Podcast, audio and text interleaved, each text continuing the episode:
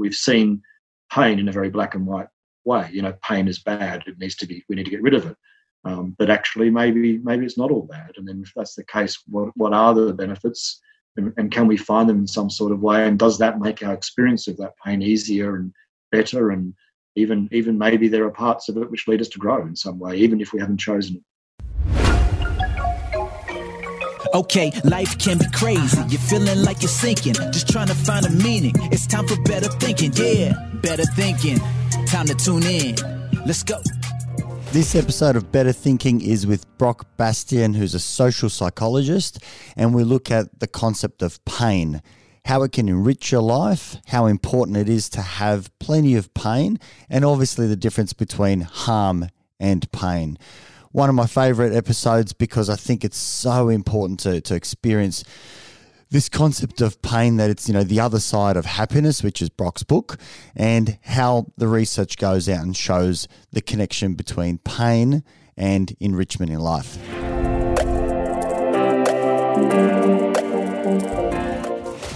Brock, welcome to the show, and thank you for for coming on to discuss not only your your book but also the work that you've done in this space around happiness. I think you've got a extraordinary uh, perspective of the, this space of happiness and, and, and, pain, which we'll obviously go into.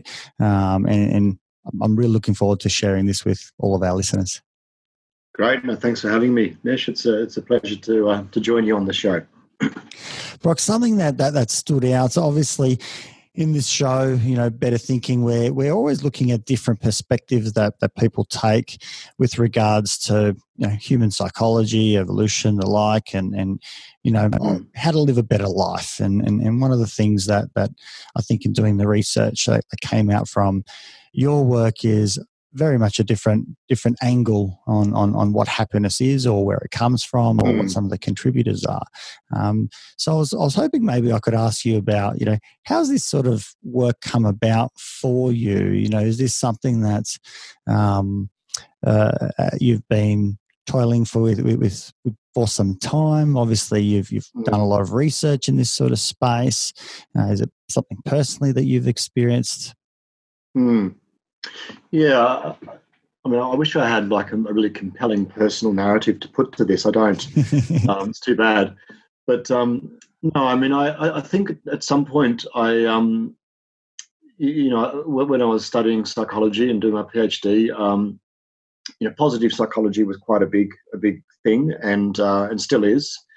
Um, and I, you know, I, I liked, I liked the, um, you know, I like I like the sort of premise of positive psychology, which is really, and, and to be honest, I think uh, some people have referred to me as a positive psychologist in terms of looking at, you know, I guess human flourishing, how how people can how we can build protective factors and, and address well-being as opposed to only dealing with problems once they arise. So a kind of preventative early intervention sort of way of thinking, and yeah, you know, looking at you know the, the, the strengths of humans as opposed to just their weaknesses. So I really like that. But I did feel that there was a, um, you know, a, a bit of a, a, a, too much of a focus, I suppose, on this this importance of, of happiness, um, and and that actually that this could be, you know, this this this could be counterproductive in some ways as well. And certainly there's, um, you know, certainly there's some some research around, and there was at the time as well, suggesting that again, if we focus a lot on on happiness or, or push towards that as a goal, that it can be counterproductive.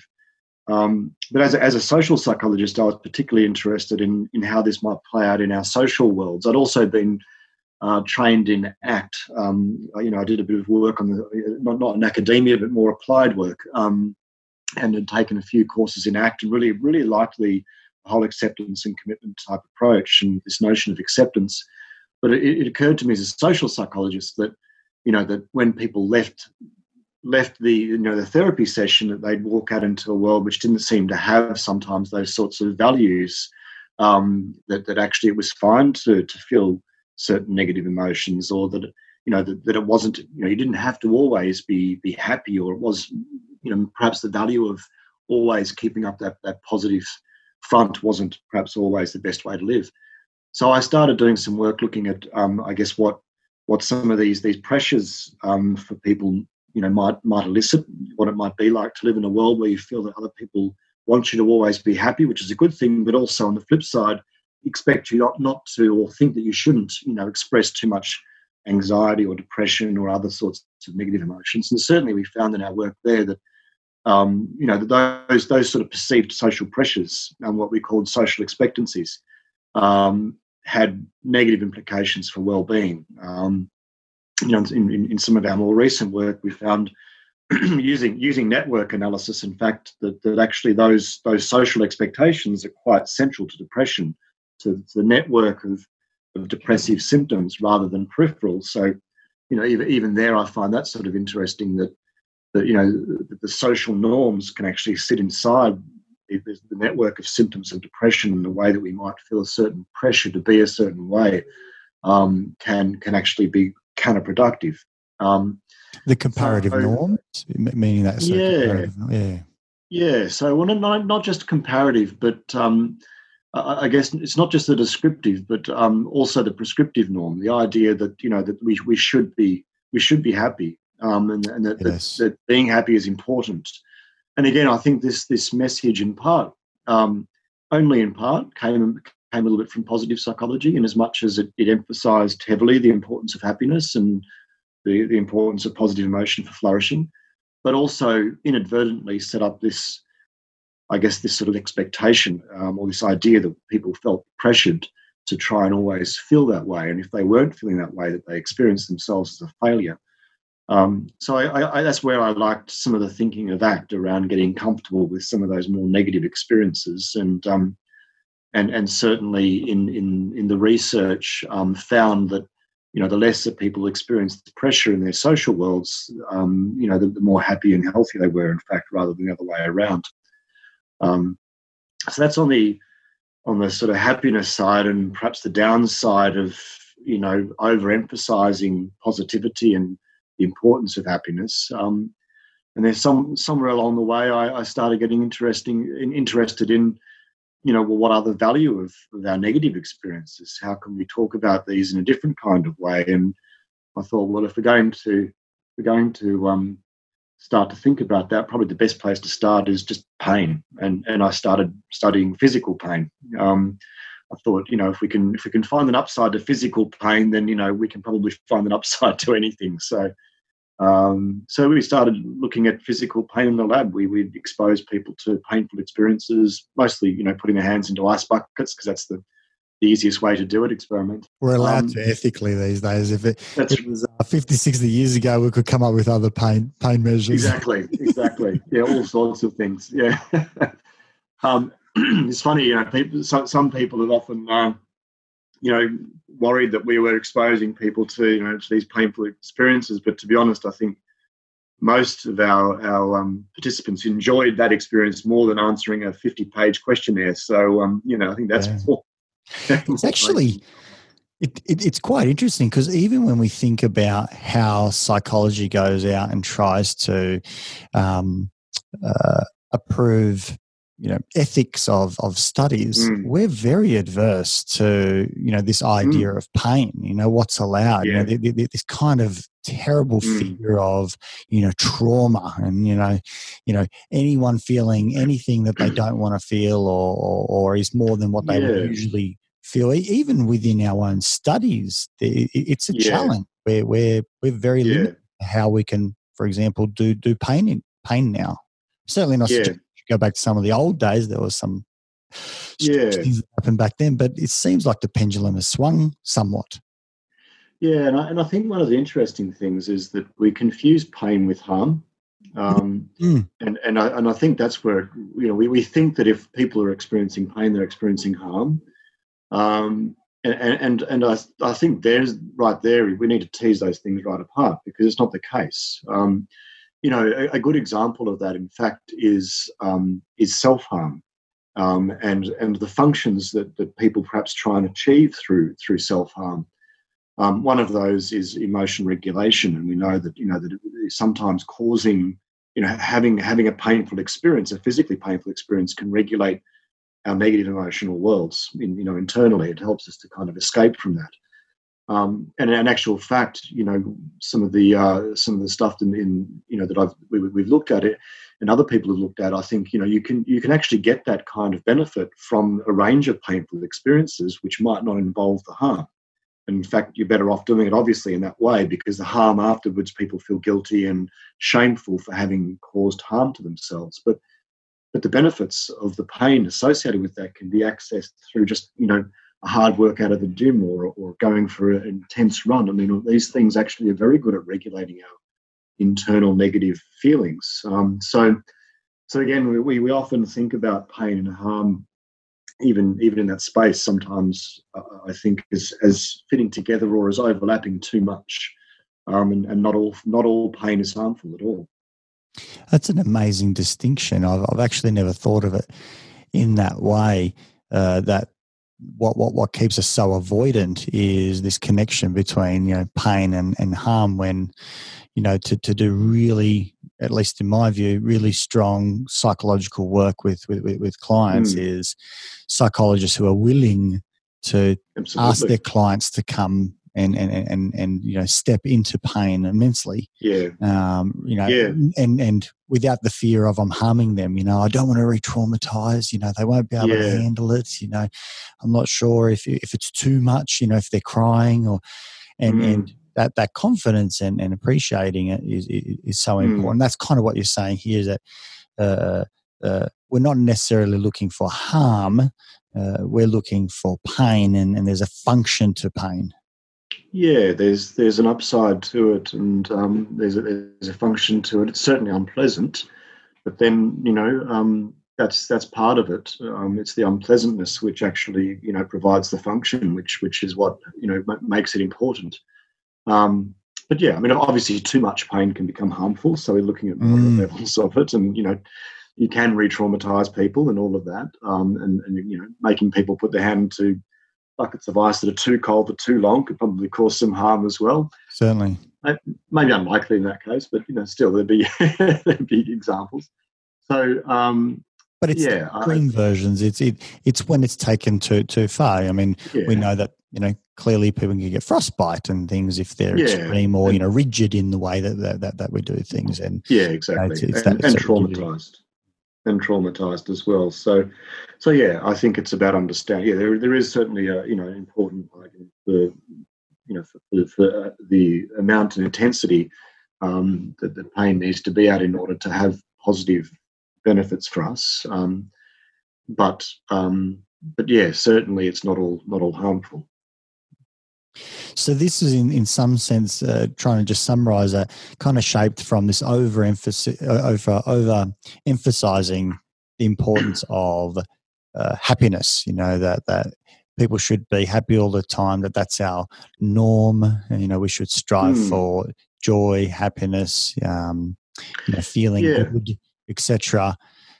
And maybe you know missing another piece of the puzzle, which is you know that that potentially some of these you know, painful experiences might have some upside, might might might have some benefit or or some value yeah. in the picture. Well, yes, there's two parts to that. I mean, I think the first is that um, that, that that sort of focus and search for, for happiness, the fetish for, with happiness, if you like, um, it, it, it, you know, and again, w- wanting to be happy and searching at happiness, I think is absolutely great and positive and, and, and I think important.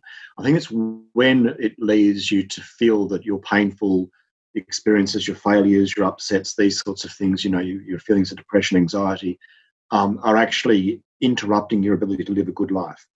And, and that's when it becomes problematic. It's when you start to devalue those experiences and see them as, um, as, as problematic um, as, as things that need to be medicated, eradicated, those sorts of ideas. You know that, that again, if I'm feeling depressed today, well, I'm failing in life. I need to I need to feel happy in order to be successful. I mean, even that that idea there, I think, is problematic. So it's not.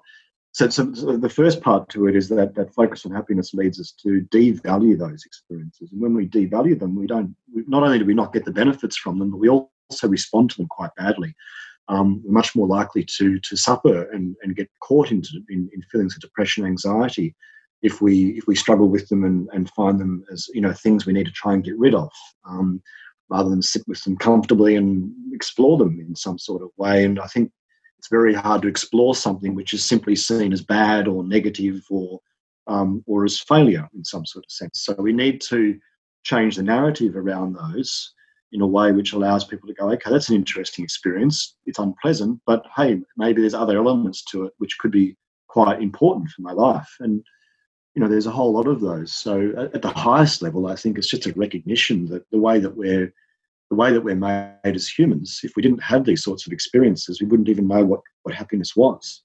Um, you know, it, you really can't, you know, endless happiness in our current state as humans is not possible. Um, you, you become numb to it. Um, you know, Aldous Huxley wrote about that in Brave, in Brave New World, the idea, you know, a world in which we could eradicate all our suffering, and it was was a, a sort of dysphoric future. It was uh, a dystopia, not a utopia. Um, so, I think as we as we why so why why so? Well, so I mean, okay, well, okay. So I mean, if you take a, know, classic example, and you know, I think any any pleasant experience becomes somewhat unpleasant over time. Um, you jump in a nice hot spa, it's beautiful, it's wonderful. But if you don't jump into the plunge pool in between times, it starts to become a little bit, you know, you acclimatized to it and it doesn't actually feel as good anymore. Chocolate, very rewarding, very pleasurable experience, you know. Eat too much of it, continue to eat it without stopping and doing something else, you'll end up feeling sick. Um, there's very few pleasurable experiences in life that you can just have endlessly. And in actual fact, a lot of the pleasure that we experience um, is often the flip side of which is often it, it, can't exist if, if the opposite wasn't also true.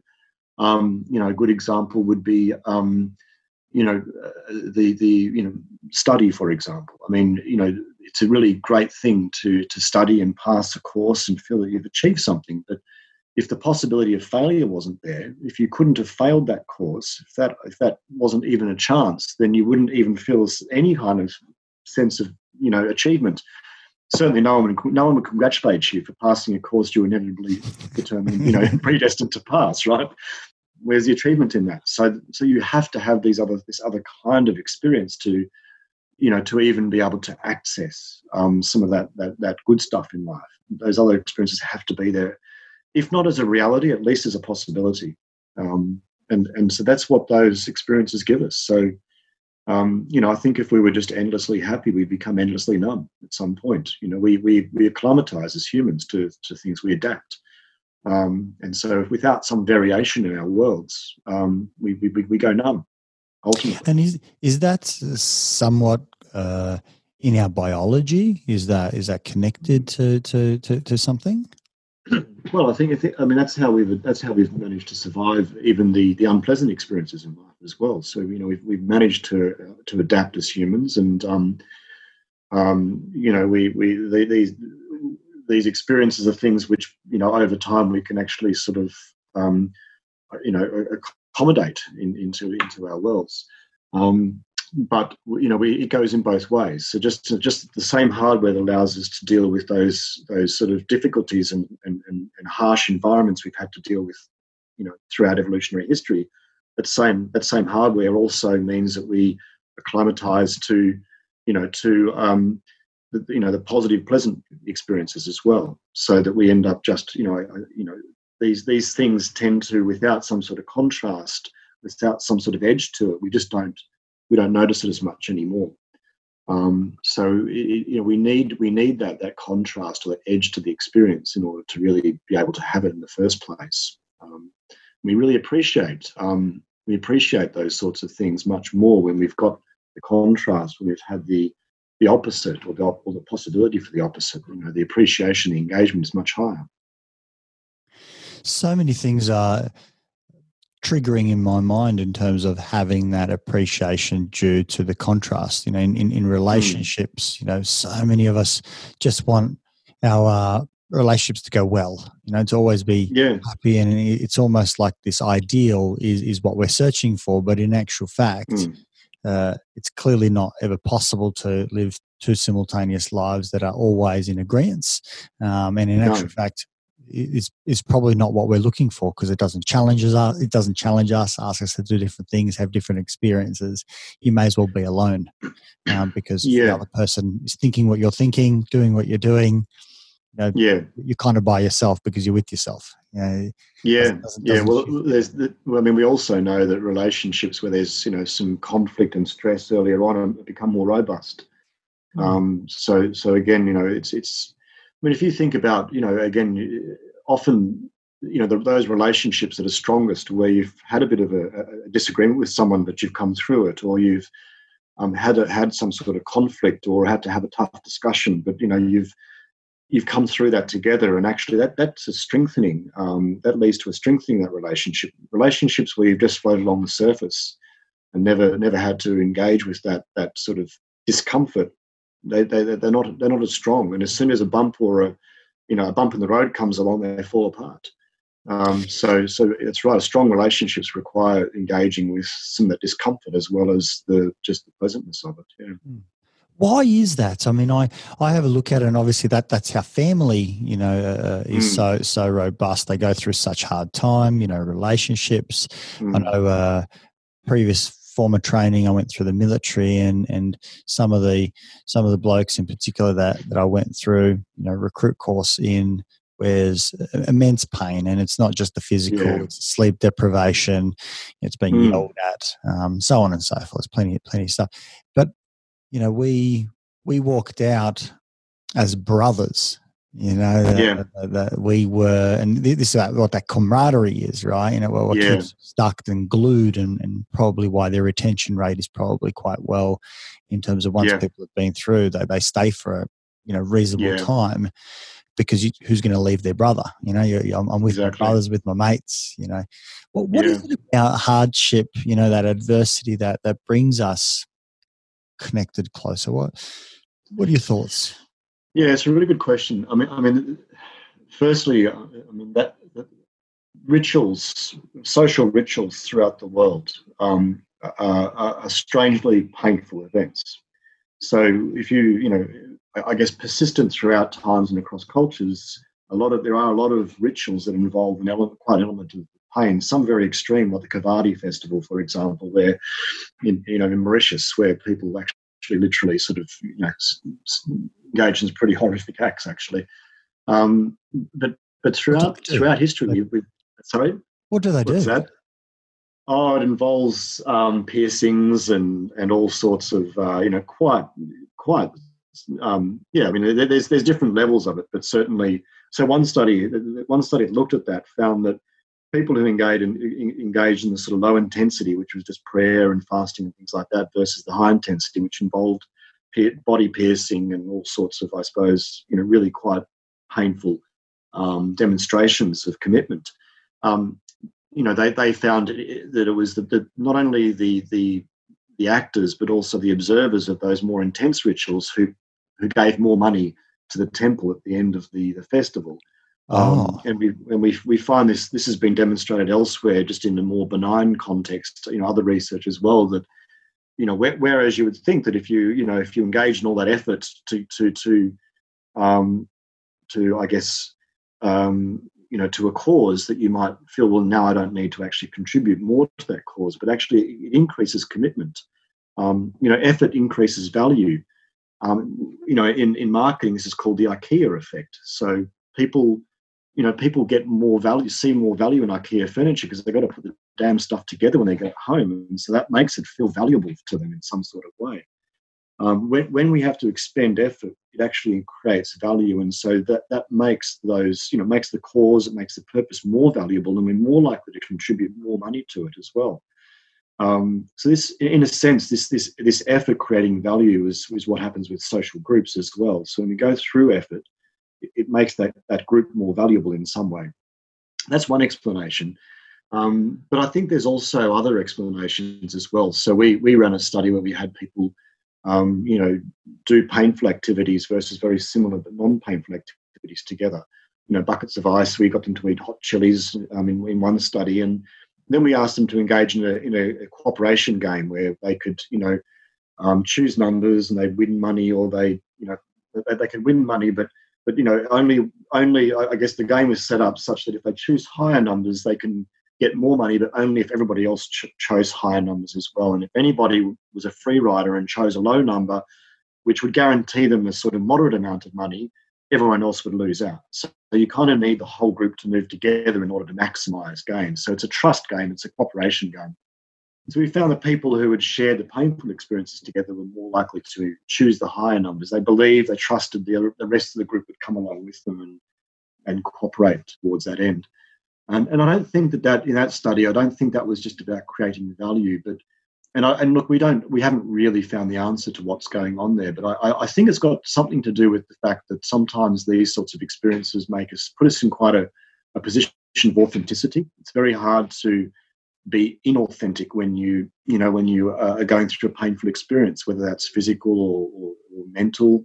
Um, I think, it, you know, at a moment of failure, it's very hard to be inauthentic about that um, unless you pretend you didn't fail. Um, so sometimes these sorts of experiences strip us, I think, of our, our um, some of our, our sort of, um, well, you know, our camouflage, if you like, um, and, and can create a lot of authenticity. But we haven't really, we don't have evidence for that, but uh, you know, that's, that's, that's my best guess at some of it. So on one hand, it creates, you know, pain, painful, pain, engaging in painful acts can create a lot of value.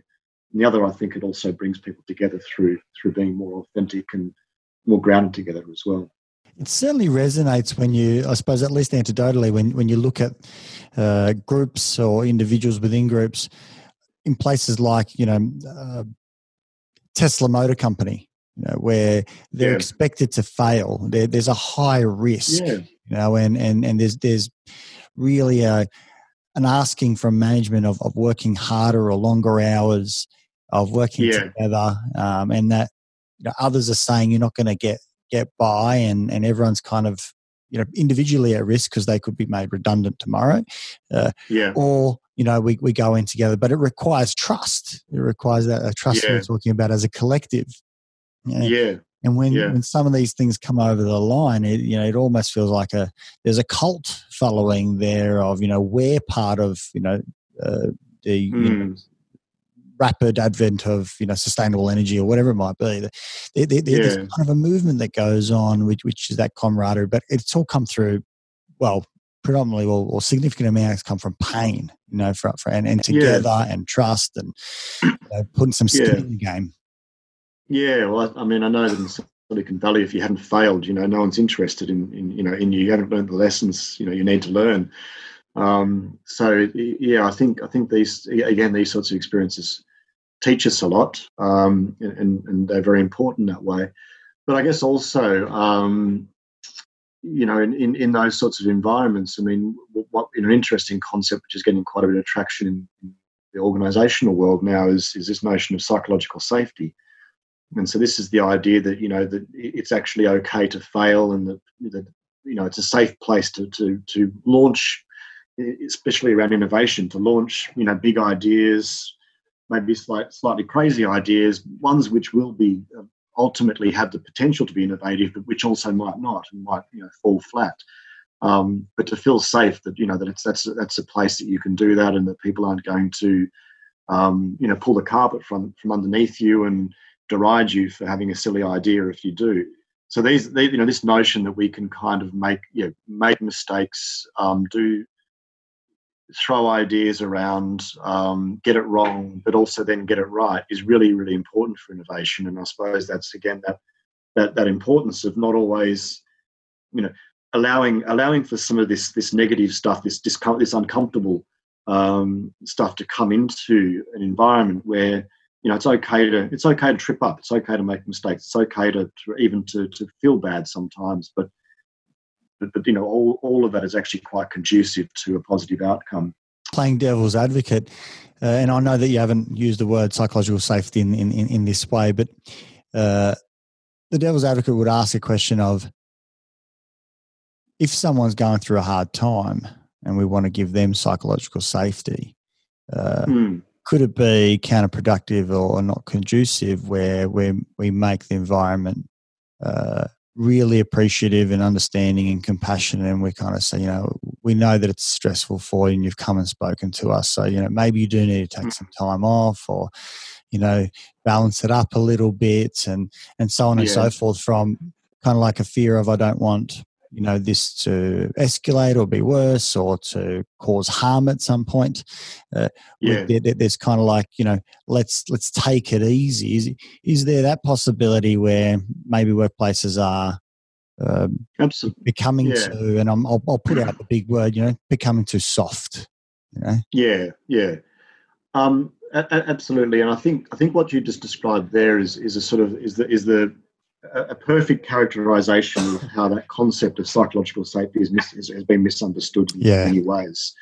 Because it's not about keeping people safe and protecting people and wrapping them in cotton wool and you know not not I guess exposing them to to um, the reality of their situation so you know if, if I think a psychologically safe environment is is one where people are able to be quite you know quite um, open and straightforward with each other and, and say look that was a really bad idea sorry that, that one you know that sucked Mm. um, not one which sort of is so that that's what that's what it means it means it means you can fail right but that doesn't mean you protect people from failing and you stop them from failing and you try and help them to feel like they haven't failed. No, no, you you let them fail miserably, and you let them know that they just failed miserably, but that it's okay that they are failing miserably. In- pick, in pick yourself back up and just keep going. Yeah, yeah. Um, in some sense, I'm hearing you. We're encouraging people to face their fear, which is the pain, Yeah. the, the, the, the you know, Yeah. being scared of saying, "Hey, I've got an idea," and Yeah. if, the idea is rejected, that's okay. The Yes, psychologically safe space to go out and say, "We want to hear everyone's ideas." Um, Yeah. because that's important to the growth of the whole team and the organization and so on. Uh, you're not going to be reprimanded for you know ideas or putting something forward or No. speaking to, to another colleague. You know, it's not No. about. Uh, it, it's about facilitating that sort of space where people can have fear, people can have pain. You know, they're, they're being emotionally Yeah. scared. Yeah, that's right, and and and and yeah, exactly. So it's, it's not about protecting people. I think that's where the word "safe" gets really misused. Yeah. It's, it's, it's where it's actually safe to to fall over, and you know, and and and when you fall over, you'll you'll feel it, and um, you know, and and people will let you know that you know that was you know you you you stumbled in that particular idea there, but uh, so it's it's actually safe to tell someone that that's a bad idea, as well as it's safe to throw that idea out there in the first place. So it's a it, it requires quite a lot of people. I mean, certainly a high level kind of concept in some ways. Um, but yeah, it's about being quite open and, and, and even blunt with people, but with but, but with an understanding that that you know that there's no judgment there. Um, it's it's we're looking at the idea, we're not looking at the person. Um, and I think this you know this same this same sort of principle can be applied in in quite a number of ways in, in different domains. Um, but it I think again, if you've got an organisation which is focusing very much on the importance of happiness and success and positivity, and um, you know that that can actually create a lack of psychological safety because, in a sense, that organisation isn't willing to doesn't provide space for people to not feel happy or to to fail or to make mistakes or to get it wrong. Um, it doesn't provide that that space. Of course, we're not going to kind of forever.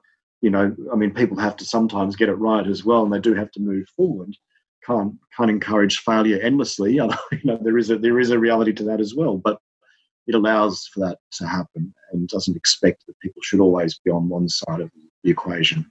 How does expectation setting play into this space? You know, with Mm. the organisations or you know management or you know, in, in personal uh, relationships. Yeah. Yeah, I, I mean, or think even this expectation might be, you know, this, this, this happiness. You know, I know that your book, Yeah, you know, the other side of happiness, uh, is Mm. really talking in some sense around expectations. How how does that fit in? Yeah, well, I think I think it's very much around this idea that um, you know if we do if we do expect to um, to experience happiness and we have that expectation set up for us, and I will say that I think that expectation is is set up for us in many kinds of ways. So, I mean, if you ever look at if you ever look at advertising, um, you, you know, you walk through a shopping centre, you won't see a sort of disappointed, dull, kind of you know slightly unhappy looking face next to any product in that shopping center right? Nor on the internet nor on the television.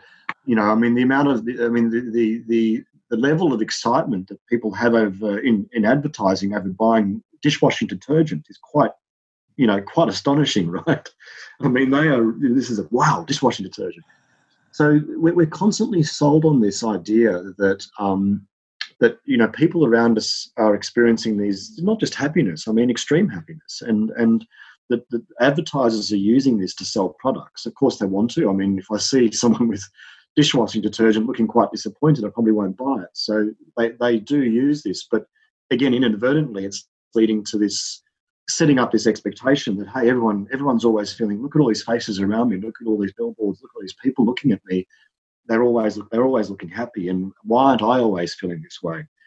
Social media is another one. I mean, we don't we don't post images of ourselves looking sort of a bit disappointed, or we don't advertise our failures on LinkedIn. You know, we don't we don't sort of. I mean, some people do, and and it's and I think that's that's um, good, but but really ultimately we, we portray a particular particular image of ourselves on social media. And so again, when people get on social media, um, you know, when they when they look at Instagram and they're seeing people on these wonderful holidays doing wonderful things, and they don't always feel that way themselves. Um, it sets up this expectation that the rest of the world is like this, and I'm somehow inconsistent. I, my experiences are not the same as what other people's experiences are. Um, and, and I, I, suppose also when we're not able to talk openly about these things and people don't feel, um, you know, they don't feel confident to be able to to share those elements of their of their lives again, perhaps because this norm has been set up that we should always be trying to just share those positive moments, or we should be expressing positivity to each other. Again, it leaves that that sense of feeling quite isolated and lonely. And certainly in our own research, we found that, you know, to the, the extent to which people feel that those those expectations are in their social environment, um, when they do feel depressed, they also feel more lonely. They feel disconnected, as you would expect, because they're not matching, they're not, they're not fitting in with what they think is the norm and what is expected of them, what other people expect them to, to do. So yeah, expectation is massive, and of course individually as well. We know that that you know if you set your if you if you set your expectation for happiness, you know we along the way the way that humans work, you know you're going to assess whether or not you're meeting that expectation and of course in that space between not quite meeting your expectation and you know in that space there is some disappointment and so ironically what what happens is that as you assess am i as happy as i expect i should be? You actually become less and less happy because your disappointment builds rather than your happiness. You're actually you're actually fostering disappointment there rather than fostering happiness. So I think I think setting expectations around how we should feel is quite dangerous. Um, and and it, it tends to be quite counterproductive both both individually but also in organizations and or you know in, in, in society at large as well how about expecting pain you know on, on, on that side of things of expecting that you know something mm. will go wrong expecting that i'm going to have arguments with my wife manager expecting that i I'm going to go through some low, dull patches, you know, something that really goes out and, and, and is, is, is always something that I uh, look upon positively is, is, is, and I'm, you know, always excited by is when someone from more, from a more rural area comes to see me in my clinic. Yeah. Almost always that they have a, a certain level of resilience, or at least it appears that way. Yeah. You know, yeah. They, they, they kind of expect that you know, uh, there's going to be some hardship, or they've certainly been through a fair bit of hardship, you know, because rural life often means very early mornings, lots of hard labor, things changing all the time, you know, yeah. so on and so. It's not an easy life, you know. They they, they, no. they almost expect that, hey, it, it's you know, if it's going to go wrong, it will, um, and that's okay as well. How does the yeah. expectation on the negative side work? Well, I think it works differently, probably because we don't expect to. Well, I guess if we expected to always be in pain, we, we might be depressed. uh, we don't expect to always. You know, we just expect that it might happen, and that's quite a good and healthy expectation to have. Um, and, and I think you're absolutely right. I mean, what that does is it sets up the willingness to to have those experiences and to see them as part of life and maybe even important at some you know in some way. Um, so so you know and, and, and you mentioned resilience there and i think that's a really important one because i think it's very you know the idea of how do we build resilience how do we become resilient um, is effectively a question about exposure to these sorts of these sorts of events you know so that so that if i don't when we know that people are more resilient if they've had a moderate amount of lifetime adversity than if they've had too much they've had too much, they tend to become traumatized and they become, you know, weakened. But if they haven't had any or very little, they're they're equally not very resilient. So, you know, resilience is, I think, a little bit like um, you, you, know, it's a bit like immunization. You know, if you want to build the, the, the, body to be able to respond well to a, to a pathogen, you have to provide a little bit of that pathogen to the system in order for it to know how to cope. Um, I think it's the same with, with psychological immunization, if you like, and the way that we respond to the world. We need these experiences, these setbacks. We need to be able to deal with stresses in daily life, and that, that's that's what you know, it's, it's that exposure to those events which actually builds our resilience. Um, a, a, lack of exposure undermines our resilience. So, again, expecting these things will happen, and when they do, um, having the tools to step into them and to, to I guess, engage with them productively rather than, you know, um, unproductively, allows for that resilience to build. Uh, it allows us to respond with efficacy and um, and that that's quite, I think, an important part of, of, becoming, yeah, building those strengths that we need to to to get through life well. Is there a certain amount of uh, sort of pain that, that has been shown to be useful, effective? Is it, is it about frequency? Is it about intensity? Is it in yeah. particular areas? I mean, just thinking about how, how to raise kids or maybe as yeah. an adult, should I go out and try and bring a bit more pain into my life? Where, how, how do I how yeah. do I do this? You know what, what what what what's some of the research saying, or what are your thoughts about that? Yeah, I mean, I think how much is is a hard question because it probably varies a lot by people, and you know, it's it's a very subjective thing. So I, I don't think that you can sort of say, right, well, you know, um, here's you know five painful things you should should employ on a daily basis or anything like that.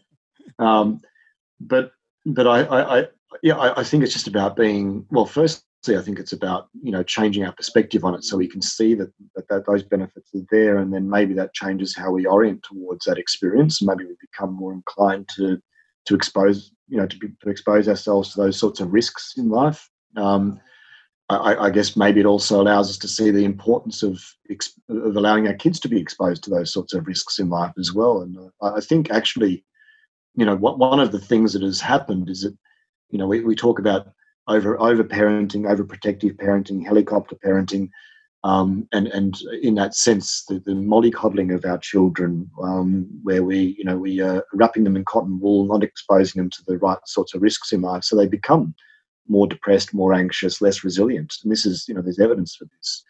Um, but I actually think that what underlies that is our own inability to deal with our own anxiety around what might happen to our children. Um, and you know, speaking as a as a father, I'm probably as much to blame, uh, you know, for that kind of way, way of thinking as anybody else. I think in our world we're able to protect ourselves. We, we, we like we like to think we can protect ourselves against these risks, um, and so we extend that to our children. We think, well, we should protect our children from all of these risks as well trouble is they grow up not knowing how to deal with any of them and then and then they they, they do become exposed to those risks those those issues in life and they don't know what to do they become yeah more likely to be depressed and there's there's good evidence that the kids have less experiences these days than they used to they're getting their driver's license later they're having sex later and that's probably you know all of us go thank god for that as parents at the same time they're not having those sorts of experiences um, that perhaps we did. Um, they're, they're, staying indoors more. They're, they're, on screens more. That that comes with its own risks. Um, so it's it's uh, you know it's uh, yeah. I think I think there is a, an important link there between our own tolerance of risk in our own emotional lives and how we're treating our children, and maybe partly that's born of our own tendency to had our own lives quite comfortably, or our ability to as well. I mean, we live in a world nowadays where we've got you know an incredible capacity to to deliver comfort, um, to to to exist in comfort. I mean, if you think about the way that we live, and you just compare that to a you know a country less advanced than we are, and or go back in history 400 years or 300 years or 200 years. I mean, our lives are very comfortable today, particularly in Australia. Um, we we have an incredible level of comfort from you know from shoes that are comfortable to, to cars with cushioned seats to you know we, we can have our we can have air conditioning and, and climate controlled temperature almost 24 7 um, we get upset when we don't have it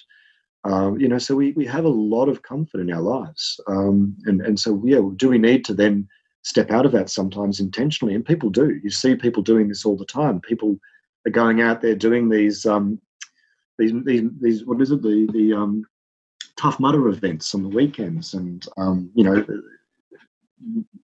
finding ways to expose themselves to to to risk and adventure and difficulty and uh, because we, we we know we need to. We actually find that's a way of getting meaning and and and enjoyment in our lives. Um, so we we do we actually are intentionally seeking out these sorts of experiences quite frequently. Um, and and perhaps again we do it because of, it's a you know we, we live in a world of, of luxury and we need to sometimes step outside of that to to experience some really important parts of life.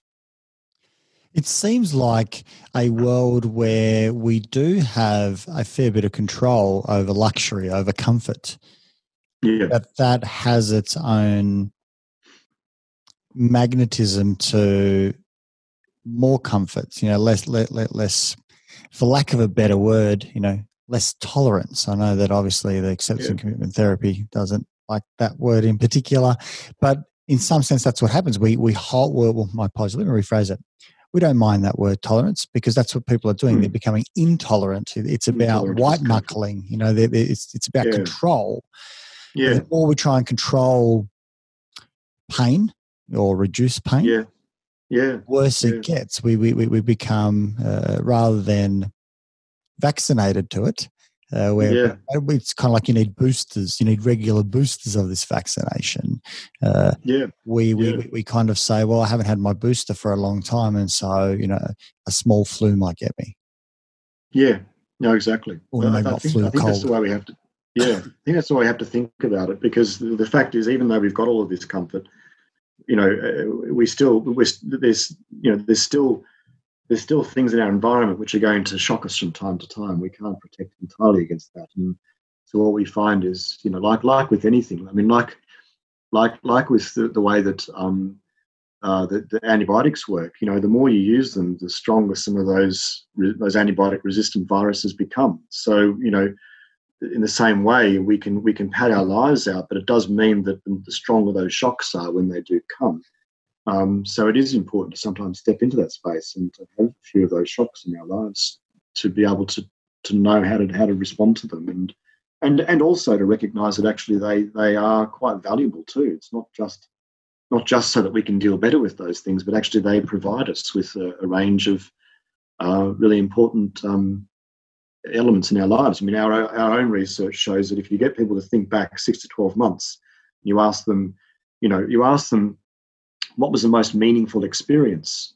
Um, you know, tell me about a really meaningful experience that happened to you in the last six to 12 months. What we find is the most meaningful experiences are not only the most, in, not only the most um, pleasant, but also the most unpleasant. So it's it's about intensity. So I think these days we have this interesting idea that we should all be sort of becoming, you know, somehow Buddhist monks, mindful, calm, stress-free, never exposed, you know, floating through life with without any perturbations or whatever else, you know, just never, never, never sort of ruffled, never ruffled. And yet it's exactly when we're ruffled, whether it be through intense positive experiences or intense negative experiences, that we think that was a really meaningful experience. That was something that shaped me, made me who I am.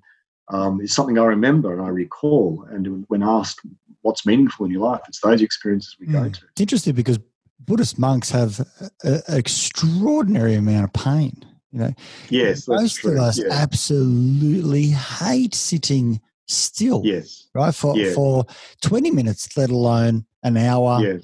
Maybe do that six times a day, uh, along with a whole yeah. lot of other things, day after day. We we find that absolutely unbearable. I mean, they they have mm. probably. Yeah. I, I, might go out and argue that they have more pain than any, uh, you know, well, than a lot of us.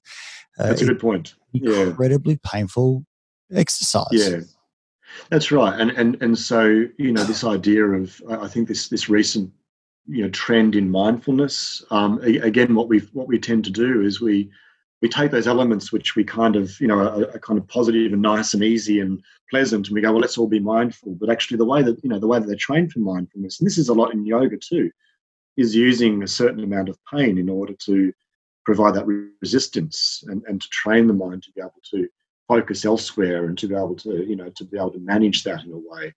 Um, so I, I, again, I think you know I think that, that mindfulness is probably I think I think you know I'm I'm pretty personally pretty bad at meditating or, or doing mindful activities, but I find that during a during a, run, I, I, think that for me is my mindfulness space because it's, it's really very very hard for me to worry about much when I'm just thinking about how am I going to how am I going to get up this hill and down the next one without you know and how far am I from home now? And you know I'm very present. I'm incredibly present in that moment.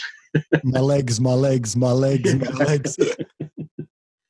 Exactly. So you know it serves that purpose as well. Um, and it's, it's, it's sort of a I mean, I've, I've been cheeky enough to call, you know, pain a shortcut to mindfulness because it, it actually is a way of capturing our attention. Um, these, and, and when we are exercising intensely and you know with, with a certain amount of resistance there, um, it's a great way to, to, to keep ourselves out of the, you know the, the future and the past. It, it really brings us into the present and makes us deal with what's right here and right now.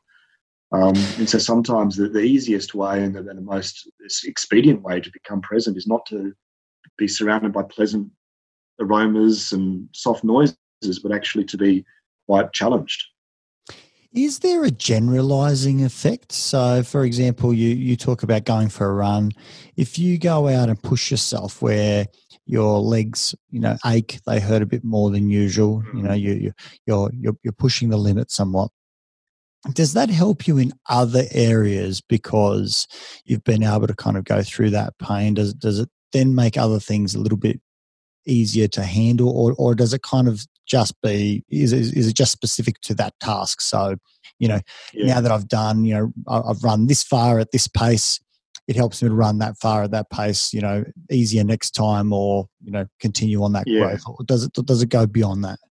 I think there's definitely. I mean, we're we're actually in the process of doing some research on this in, in sort of everyday kinds of experiences and whether or not, yeah, exactly that. You know, being exposed to this this sort of um, experience here might lead me to be better at dealing with a different kind of experience, and whether I can bring, you know, certain resilience factors that I've used here and, and also practice here, whether they become stronger over a different context, or even whether other resilience factors emerge as a as a as a function of that too. Um, what we do know is there's, there's some you know research again showing that that people who've experienced a moderate amount of lifetime adversity, and this means um, you know parents breaking up, maybe experiencing a car accident, the death of a loved one. I mean, these are fairly difficult experiences that people have had in life. And when when you ask people about how many of those sorts of experiences they've had, um, there was two studies um, by a, a, researcher in America called Mark Seery who showed that in, in one study, he showed that, that people, again, who were, had that moderate amount of lifetime adversity had high levels of well-being. And also, he was not, lucky enough to be surveying people around September 11. So he also found that people with a moderate amount of lifetime adversity were better at responding to the stress of September 11. So they showed, I guess, less reactivity to that as a function of having some prior exposure to difficult life events. And then he even showed, um, bringing it into the lab, that um, that if you got people to put their hand into a bucket of ice and hold it there, that the people with a moderate amount of lifetime adversity not only held their hand in there longer than people with little lifetime adversity, they, they, they were better at, at tolerating that, that pain, but also they were they, they catastrophized it less than people with a lot of lifetime adversity. So they were, you know, that moderate amount was enough to help people to, I guess, respond well to a an acute stressor in, in the lab, a painful experience in the lab, um, and and to have the best, I guess, the best response to be able to not only persevere but persevere without catastrophizing, without feeling overwhelmed by it. So, yeah, I think I think that evidence is certainly there, and we're continuing to try and build in our studies um, whether or not just you know, as you say, dealing with the the the difficulty of a run on a daily basis might actually lead to um, to, to, to, you know to better functioning throughout that day, to more resilient responding throughout that day. Um, yeah, brings you back to the that that analogy or not, uh, that that idea of someone who might be living more rural. You know, if I grab a farmer and say, you know, here's a bucket of ice, put your hand in it. You know, my, my mm. thoughts are they'd say, yeah, and what, and then what? You know, oh, how long can you hold in there for? Well, as long as you yeah. want, you know, until my hand falls out, you know, like it, it almost yeah. feels like it wouldn't probably even strike them very much. It would just be like, well, sure, I can.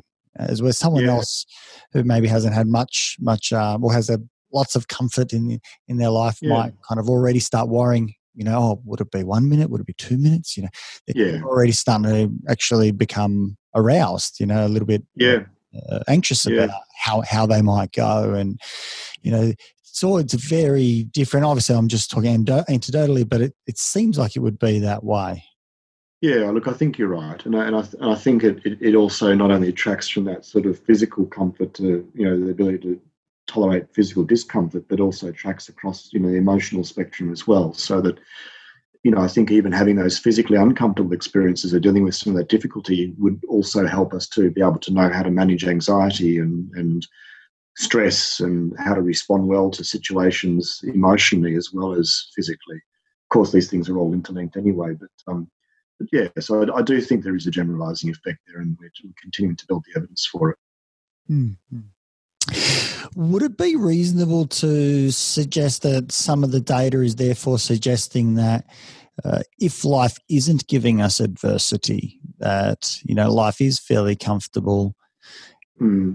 there may be some benefit in actively going out and and and creating conditions in which we experience pain, obviously not harm, uh, but we push that pain. So, for example, the difference between going for a run and going for a run to the point of pain, or maybe even running with pain for a period, not Yeah. to damage, you know, you No. know, uh, joints and so on, but but uh, Mm. going through through uh, you know the lactic acid pain sort of spaces Yeah, that that could be beneficial. Or let, let's say, you know, having a you know um, standing in the shower for five seconds while it's colder than it, you would usually um, have a shower yeah, but even that adversity uh, might give you some uh, feeling of mastery or confidence or, or, or, or you know Well, I've got I've got data to speak to that if you like, because Okay. we've, we've got a public an unpublished study where we had people have a cold shower in the morning. Now this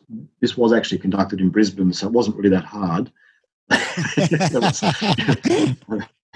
We tried to do it in we tried to do it in winter, but yeah, we tried to do it in winter, but you know, it slowly became summer as we were running the study. So I think towards the end, people were quite happy to have a cold shower in the mornings. But um, what we found there was um, that that it, you know that that that um, having that shower led to an increased sense of self-efficacy, um, and then you know via that self-efficacy across the day, that people experienced more positive affect um, as a result of that. So so you know certainly we've we've actually exactly tested that. And, and i think um and i think you know you're right when it comes to running. I mean we know that we know that exercise is an excellent um, treatment for depression anxiety affective disturbances. We know that you know and and i i think that it's not just because you know it makes us fitter and and healthier. Um, I, I think it's probably there's, there's probably a, a real uh, quite a range of reasons. I mean, right down to the fact that it actually releases um, many of you know releases opioids and dopamine and all of those reward based um, feel good chemicals as a result of a run. And in actual fact, the more that you the more that you run, the harder you run. I mean that, that that's what's called the runner's high. You literally get high after a run if you push hard enough. Um, so so there you know I, I, think and then the sense of efficacy and and and, and the, the ability you know the, the sense of your own ability to be able to tolerate and, and endure something like that there's a whole lot of levels at which it works. But we know that intense exercise physical exercise is very very good for affective disturbances. And i think that what we're talking about here plays directly into that equation. So maybe when thinking about, at least from a psychologist perspective, when when, when thinking about this idea of exercise, uh, not suggesting that there aren't lots of great benefits from that, yeah. but encouraging maybe clients to exercise to get to the point of discomfort, of point of pain, and then staying in pain for a period, whether it be a minute, whether it be Yeah. you know whatever the client's able to to tolerate. You know, it could be five minutes, but uh, Yeah. we we know that potentially with uh, increasing uh, pain thresholds, there might be greater self efficacy. Uh, yeah uh, you know, so that you know if someone can tolerate ten seconds versus someone who can tolerate a minute versus someone who can tolerate ten minutes, they're building on that efficacy and and, and saying, wow, and and also being able to feel the difference, the other side of of of of, of happiness, you know, is is pain. Mm. Yeah, no, I think absolutely. So, and again, I mean, you know, runners and and sports people talk about good pain and bad pain. I think you know the distinction there is the bad pain is where you start to feel your foot give way and you know your ankle is actually you know, is actually getting an injury. That's when you should stop. That's the pain you listen to, and you you say, okay, that's time for me to stop. I'm going to injure myself here. Um, but the good pain is the pain that you're able to you know, experience as a part of that exercise, which is not um, you know, not about a significant injury, um, but rather about the fact that you're pushing your muscles, your body, um, in a way which is actually causing quite a bit of resistance. Apologies to the interruption to this podcast. Unfortunately, halfway through, my internet connection had some issues, some tech problems have arisen. So, what we've done is we're just going to try and stitch together the first part and the second part of the interview uh, together. Apologies, however, because it had to be recorded over two different interviews as we didn't realize until the editing process that half of the interview was um, uh, not up to up to scratch with breaks in audio and the like. So um, we'll try and continue on with the episode as cleanly as we can. So back over to uh, you know part two of the interview. Brock, I was wondering in terms of this idea of the difference between emotional and physical pain, you know, is is there one that that is more effective? I mean, I know when I think about my experience in the army, you know, there were there were two components. One was certainly a lot of running and, you know, taking us away from sleep, you know, depriving us in that sort of space. Certainly, a lot of that yelling. Maybe that's a bit of emotional sort of sort of breakdown. Um, you know, putting us down and the like.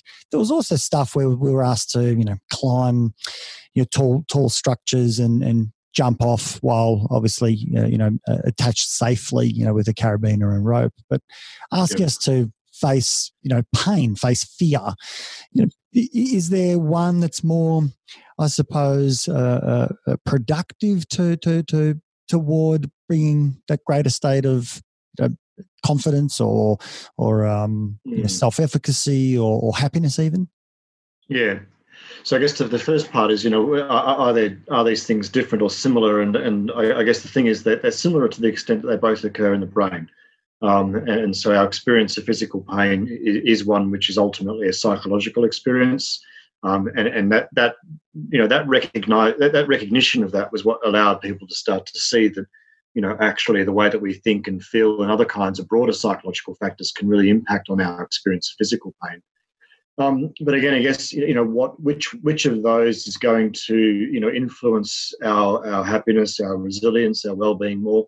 I, suppose um, you know the easiest way to, the easiest way to think about what kinds of experiences you might seek out to, to achieve that would be quite often physical ones where you you have to endure something physical. Of course, there's there's often there's obviously emotion attached to that as well. Potentially a sense of you know being challenged, fear. Um, you know, I, I guess the you know the, the notion this is going to be very difficult, and am I going to be able to cope, and all of those sorts of thoughts and feelings attached to it. Um, but again, seeking out those physical experiences seems the most obvious and natural paths through which you might want to build some of these sorts of things into your life. Um, and you know, I think again, it's probably less likely that that you might seek out social rejection or something like that. It's a little more maybe that's a, a harder experience to to you know to want to seek out and to grow from. But but then again, I mean, there if you do think about it, we we sometimes do do that. So you know, when I was young, I went traveling by myself um, for for a period of time, and you know, there, was, there were moments of quite, I would say, quite intense loneliness, um, and, and, you know, I, I, think that was a really important part of that that trip. Was uh, I, I, later went traveling with a companion, and I think that that that trip on my own had, uh, you know, was more of a growth um, experience for me than when I was with somebody because I had to I had to learn to be alone. I had to learn to, you know, to feel that loneliness and then also to resolve it, um, to meet people, to, to, you know, to get through that. So, so in, in some ways, we do sort of seek out an absence of social relationships, maybe not rejection and, and, and, and, and you know, um, ostracism from other people, but maybe we take ourselves away from people sometimes in solitary kind of worlds and experiences. Um, of course, there are, there are there are a range of other sorts of ways that people seek out experiences, whether it be through, you know, um, movies that that involve fearful or negative, sad, um, scary content. Um, whether or not we see these as ways to build resilience, we probably don't, and probably they probably they, they don't necessarily do. I don't think watching more gory movies is going to make us happier and healthier and you know more and stronger in life. Um, but but again, we do seek out those experiences because we get some some enjoyment from them. Um, so I suppose, um, yeah, I mean, people seek out these experiences. They employ them in different ways. We do traditionally or easily see the link between I, I, guess challenging ourselves physically, though I think that's the most natural domain in which we kind of, you know, think about this stuff and probably probably enact it as well. It's interesting while you're talking, my mind's kind of racing around in terms of looking at, you know, context is so, so important. Uh, you know, obviously yeah. movies, uh, generally speaking, yeah. I, I, watch for entertainment. Having said that, uh, someone might be quite in actual fact frightened of watching you know horror scenes and yeah.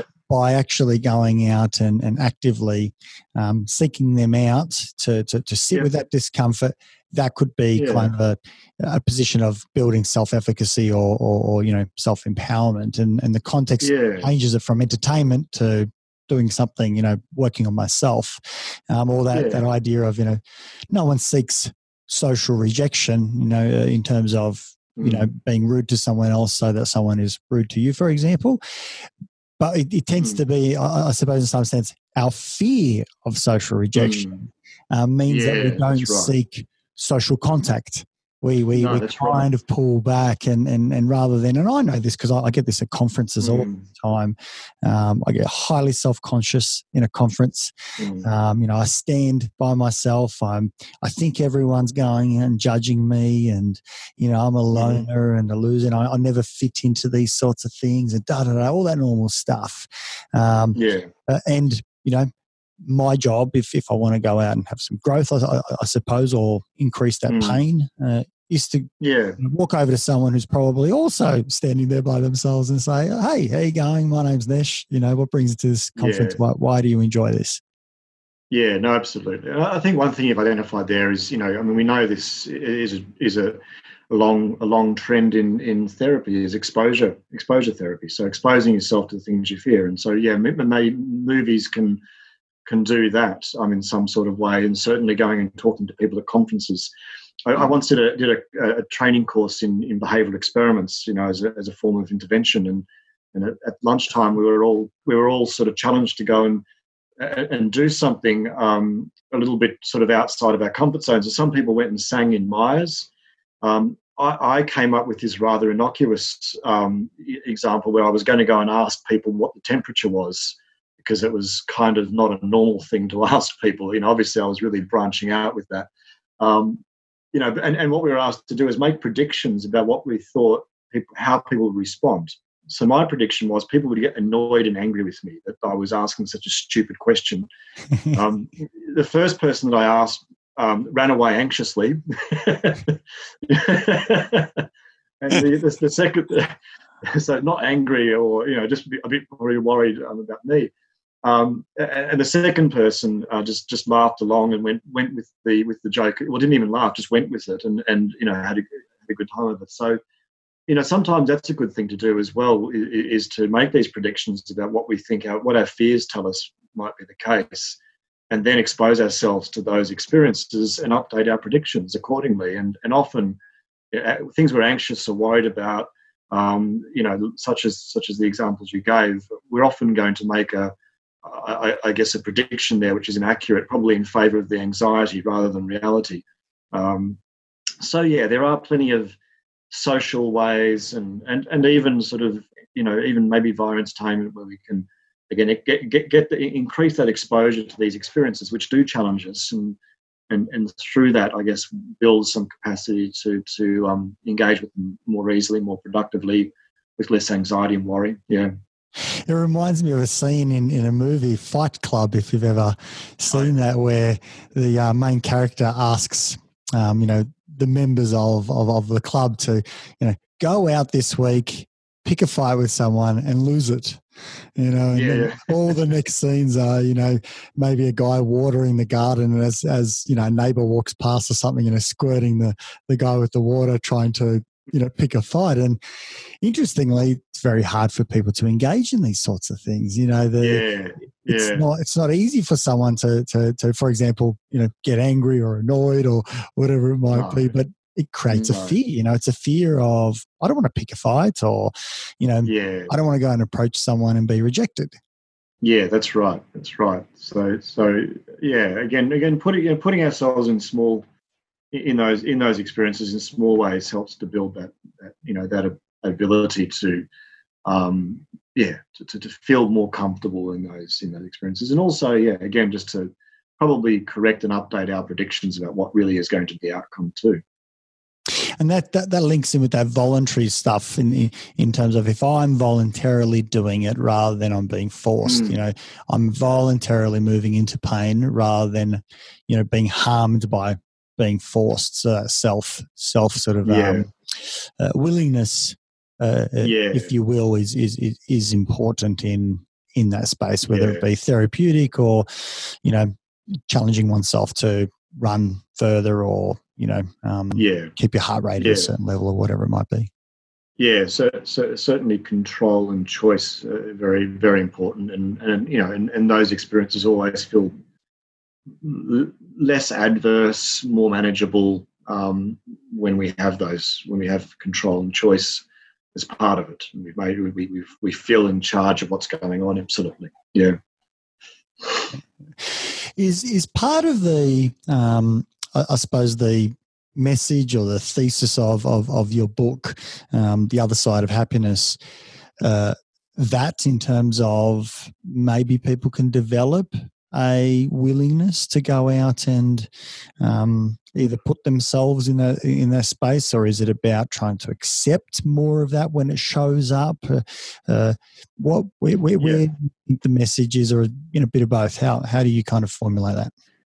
Yeah, no, it's, it's a good point, I- and and I always, um, in fact, I was I was I was very I was very worried um, that the message because it is you know the message is a little bit sort of more naturally aligned with people who might go and and seek out these sorts of experiences. Um, so you know, I, I know that you know that the people in you know in extreme sports or um, you know, gym junkies or these sorts of guys, you know, that they, they've certainly connected with the message in the book, um, you know, more broadly as well. But certainly, in, but you know, those people who do want to go out and seek out these experiences and find find benefit in them certainly found some messages there. Um, you know, but, but when I was, you know, in the in the process, and in fact, before the book was published, you know, even just in the research that I'd been doing, um, you know, I was always a little bit worried about how it would be would be taken in the in the pain community, in the chronic pain community, because you know certainly the last thing you want to tell someone who's, who's experiencing chronic pain. In this case, I'm talking physical, but I mean I think it's the same if it's an emotional. Is that you know Absolutely. their experience is somehow good for them. You know, the, that's the way to pick a fight. I think is. Um,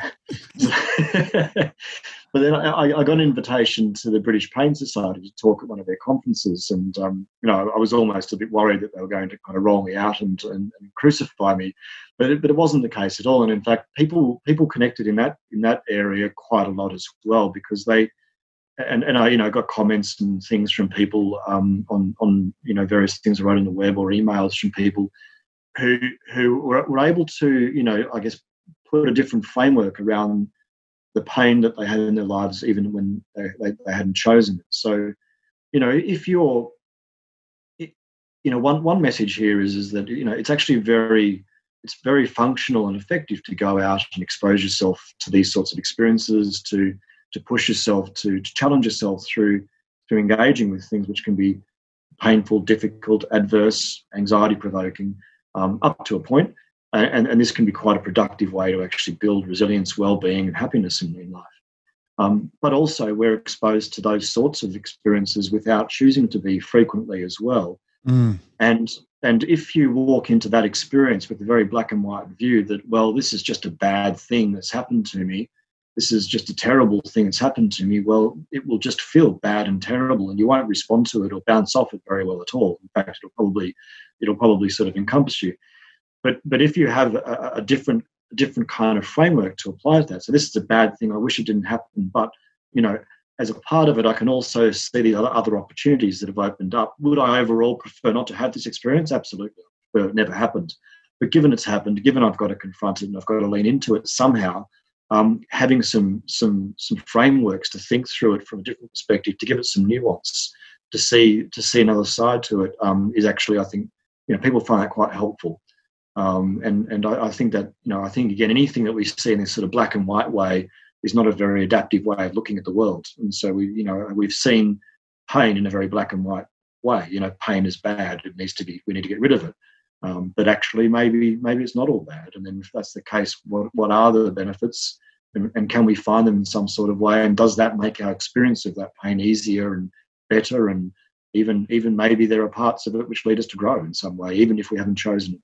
And that's what's so hard about this topic, and maybe what keeps people afraid and scared to discuss this. That that uh, if it's misunderstood or the nuance isn't quite there, the distinctions around pain that might be helpful, pain that's less helpful, or even opening our mind or trying to see a different perspective of how pain could serve.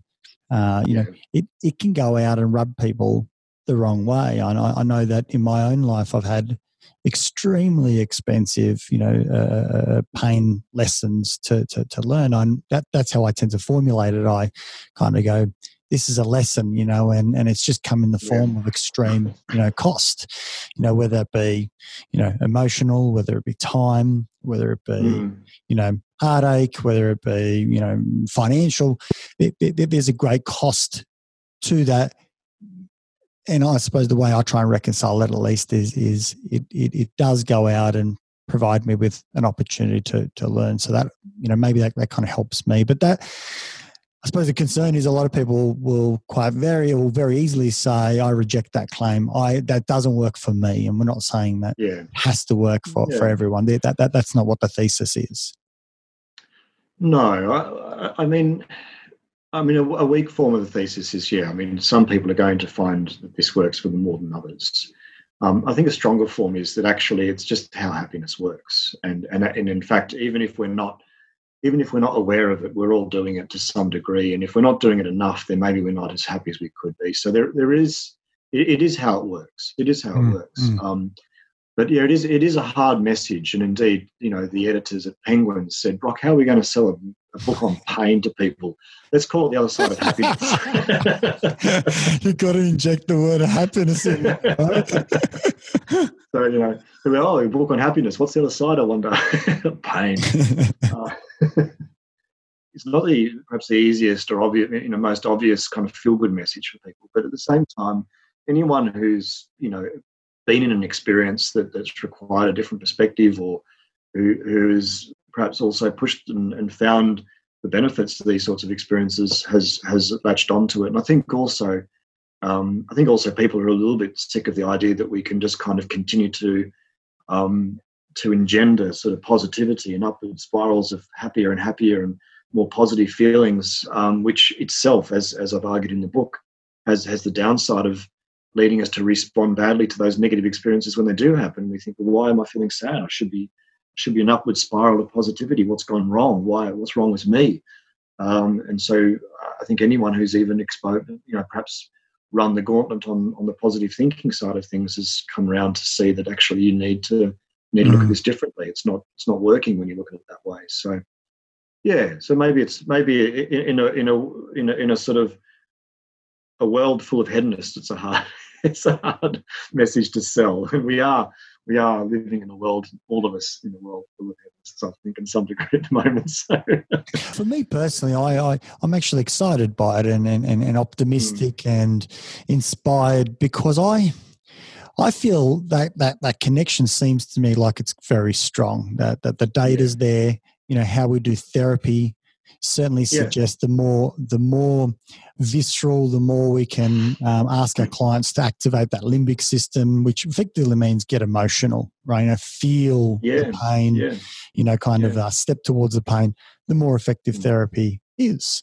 You know, I, I, think there's so many links, you know, whether it be systematic desensitization or that willingness, uh, whether it be exposure therapy. I think all of these things are mm. quite nuanced about a willingness and, and, and putting yourself Yeah. forward and, and for what reason. Um, yeah, You know, all of those things are very, very inspiring. But th- this message, I think, helps us simplify it even more of just saying, you know, pain is important. You know, we, yeah, we need to, in, in some sense, uh, have a capacity to be able to thrust ourselves, if, if, if you will, into that space because it's good for us. You know that that Yeah. this growth that comes from it, even though it might not, yeah, even though it's frightening. yeah, know, yeah. not- I think yeah. it's an And- optimistic message. Yeah, and it's certainly you know the idea is not to stay there either. I mean, it's not a it's not it's not like you want to hold yourself in that place, but um, but you have to dip into it. You have to step into it, and sometimes when it's coming to for, towards you, you've got to lean into it. Um, and and then and then you know that's the best way to cope with it and to deal with it. So um, yeah, so I think it, I think it's sort of needed. And there's an interesting um, gentleman that uh, uh, uh, has written a book and and um, uh, is being kind of given or dubbed a title of world's toughest man. His name is uh, David Goggins, Mm. and Mm, uh, something interesting about the, the work he does, or something that jumped out at for, for for me. He's like a you know American Navy SEAL, and he's done ultra marathons and so on and so forth. But there's this term that he talks about, which is a, a mental building a mental callus. Uh, Yeah. and, and it's not necessarily doing one thing. It's it's actually putting a layer upon a layer upon a layer, the same way you'd put a Mm. callus on your hands. You know, we we're trying to Mm. put a, a mental callus on, you know, doing something that's difficult or challenging or hard or uh, whatever that might be. And it could be, you know, learning a language. It, Yeah. it doesn't Yeah. necessarily have to be, you know, challenging challenging myself physically, but he too, you know, uh, sees that link between, uh, you know, that cheeky sort of idea of a shortcut Yeah. to the mindfulness uh, is, is through Yeah. physical pain. Um, yeah, uh, so I, I, I think you're you're definitely um, you know the, the way that you say it is so elegant and, and you know coming from from your background is, Mm. is so powerful. no, thank you. You know, I do like the idea of mental callus. I'm going to yeah, I think it's a it's a nice it's a nice way of framing it. Really, you develop a callus. Um, yeah, which is a toughness. You know, I mean, it, it, that idea of toughness is quite in, quite important as well. Um, and even even culturally and socially these days, I think there's been a, a tendency to focus on, um, you know, this is starting to come through in a few social commentators. You know, a tendency to focus on um, protecting people from um, from you know I guess not exposing them or, or allowing them to to experience their weaknesses or to even even to sort of identify with with various different um, vulnerabilities and to see that as as who we are that we, we're vulnerable we need to be protected. And I think that that increasingly is causing problems and certainly been identified in universities in America and um, you know I think even some of the you know even even, even in the, the, the school generation currently in Australia, that, that you know that there is a, a, a, tendency to step away from this from this and to see ourselves in this kind of um, this this space of vulnerability and the need for protection, uh, rather than sometimes um, doing a little bit more what actually people are quite good at doing in honour cultures, where you have to earn that respect from others. You have to actually um, step into that space in order to gain respect from other people.